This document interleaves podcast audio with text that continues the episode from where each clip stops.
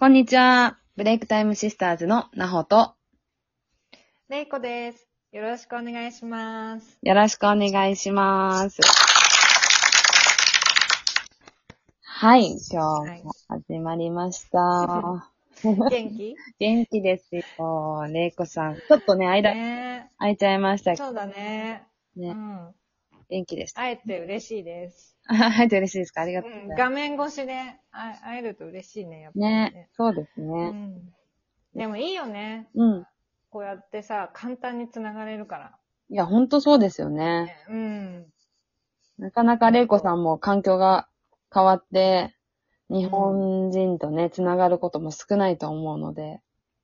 そうだね。ね本当今、家の外では、うん日本語はあ話せないからね。うん。あの、私はまだスウェーデン語ができなくて今語学学校に通っていうんて、うんうんあの、でも全然まだ赤ちゃんみたいなスウェーデン語のレベルなので、うんあの、基本英語ででしか喋らないんだけど、うんそうするとやっぱりちょっと、なんていうかな、自分のアイデンティティがちょっと違う？うん。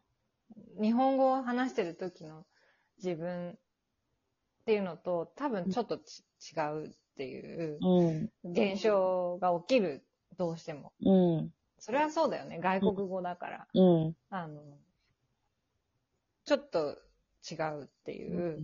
だから、やっぱり日本の友人とか仲間とか家族と、うん。あの、電話したり、うんえーあの、日本語を書くとか、うん。聞くとか話すっていうのは、うん。私にとってはすごく癒しの効果があるうん。っていうのをつくづく感じる。そうですよね。やっぱりちょっと日本語って独特ですよね、そう考えると。なんかうん言葉とか、なんかこう、なんだまあ言語的にもそうだよね。キーワードとかもよ結構ね。うん。うん。まあ、あの、みんな、他の国から来た子たちも自分の母国語があって、うん。母国語か。母国語があって、英語で共通言語で話してる時は、やっぱり同じ現象が起きるっていうふうに話していたけれど、うん。特に日本語は、あの、ヨーロッパからすごく離れた言語だから、うん。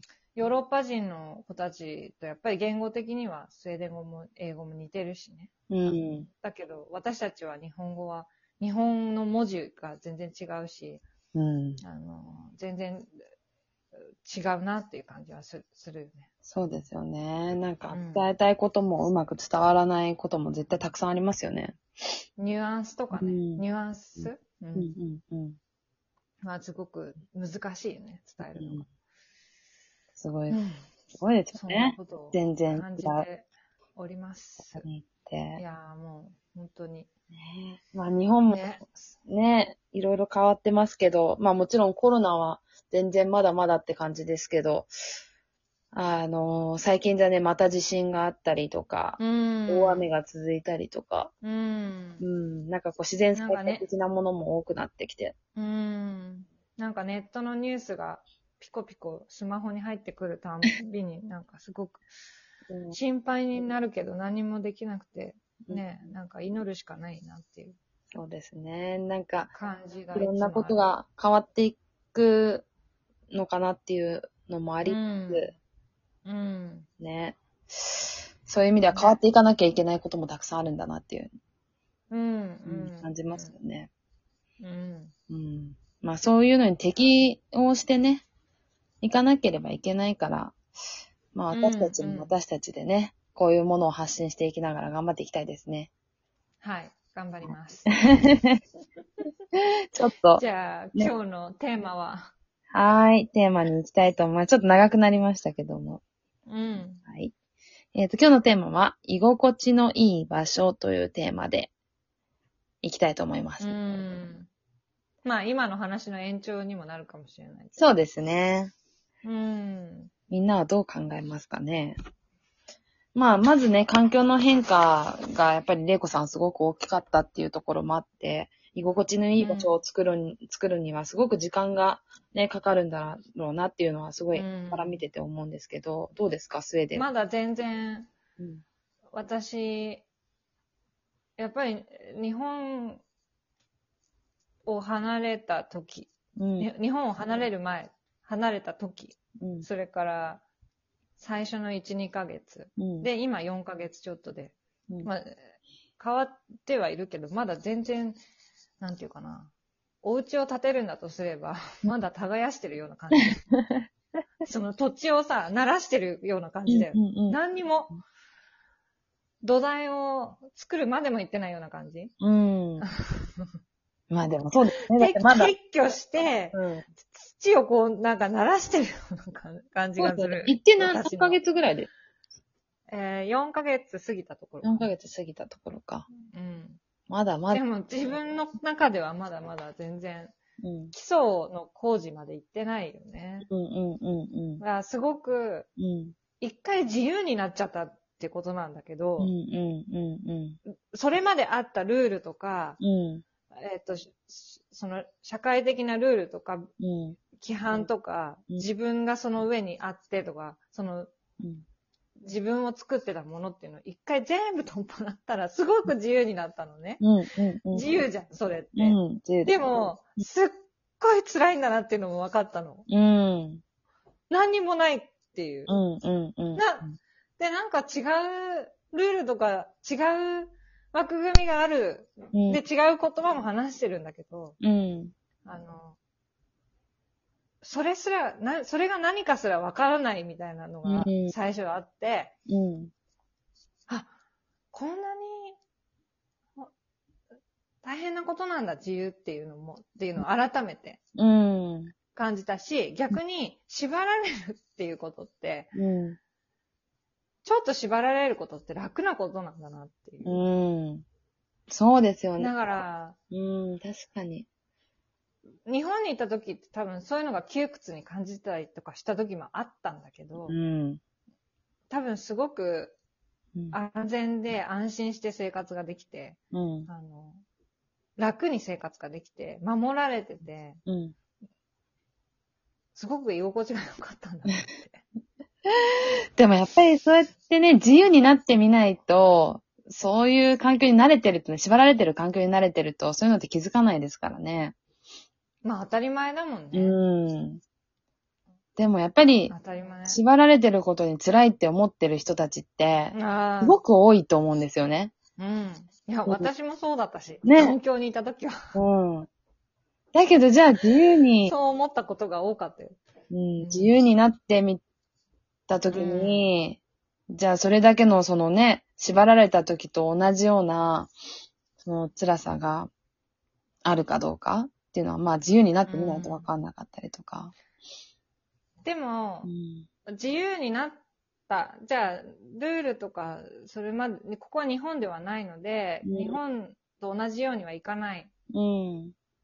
ので、じゃあどうしようかって私は考え始めるわけだよねう。んうん。で、あ、じゃあどんな風にしていきたいかなって思ったの。うんうんうんうん。ここで。うん。新しいここで、うん。どんな自分でどんな風にうん。生活していきたいかなって考えるしかもうなかったっていう。選択肢がなかったので。私は正直な自分で、うんこう、いくつかね、自分の中で、あ、こうありたいなっていう、自分にセセッティングし直したんだよね。うん。うん。で、そういう自分でいたら、うん。今、ここ数週間、うん。1ヶ月ぐらいの間に、うんやっと、数人の学校、語学学校の仲間が、うん。気の合う仲間ができて、うん。うん。うん。すごくその自分に対してうん共感してくれたり、うん面白いねって言ってくれたりするような仲間が、ポツポツでき始めて、うん。うん。嬉しいですね。あ、だからすごくそれはありがたいなって。うんだから日本の仲、で、そのそういう彼らを見ながら日本の仲間をすごく思ううん。んだよね、また。うん。なほを思ったりとかさ、うん。するのよ。うん。なうるほん。どね。だからなんかやっぱり自分で作れるんだなっていうのをすごく痛感する。その、そうです。自分の、にとって居心地のいい場所って。うん。うん。いや、本当にそう思いますね。だから結局、まあ今、玲子さんが言ったように、自分がどうしたいか、その場所でどうしていきたいか、どうなっていきたいかっていうことをね、考えることっていうのが一番大事だし、あと、は、例えば何かから縛られてたりとか、なんかこう、自由でいることの辛さを感じてたりとかする人がもしいたら、なんか自分が今何に対して辛いって思ってるのかっていう、その原点に戻るっていうか。そこをまず考えた上で、その一歩を踏み出すっていうのが必要なんじゃないかなって私もすごい感じますね。うん。何が、何に辛さを感じてるかっていうのをさ、うん洗い出すっていうのはすごく大切な作業だよね。大切ですよね、ほんと。なんか漠然と辛いっていうのって多分辛さを助長させるんだと思ううんうんうん。確かに。で、うんさらにこうネガティブにどんどんいっの。うんて。ね、思考が。うん。うん。どんなことに辛いって思ってんのかな。うんうんうん。うんいや。それを見つけるって大事だよね。大事。やっうん。ぱり、しっかりとね、そこを考えていけると、すごく未来が明るくなるんじゃないかなってうん。思いますね。もうあっという間に時間が来てしまいますね。そうだね。もうももっと話せるけど。もっともっと話したい。はい。じゃあ今日はこんなところで終わり。たいと思います。はい。はい。ブレイクタイムシスターズでは、日々のモヤモヤがふわっと軽くなるヒントをツイッターやインスタで配信しています。アカウントは、ツイッターが tsis アンダーバー b、インスタが btsis アンダーバー2020。水色の水色のロゴが目印です。はい。皆さんぜひフォローしてください。ぜひね、お友達にも勧めていただいて、ラジオトークも、うん。あの、聞いていただければ嬉しいです。はい。はい。嬉しいです。ありがとうございました。ままたよろしくお願いします。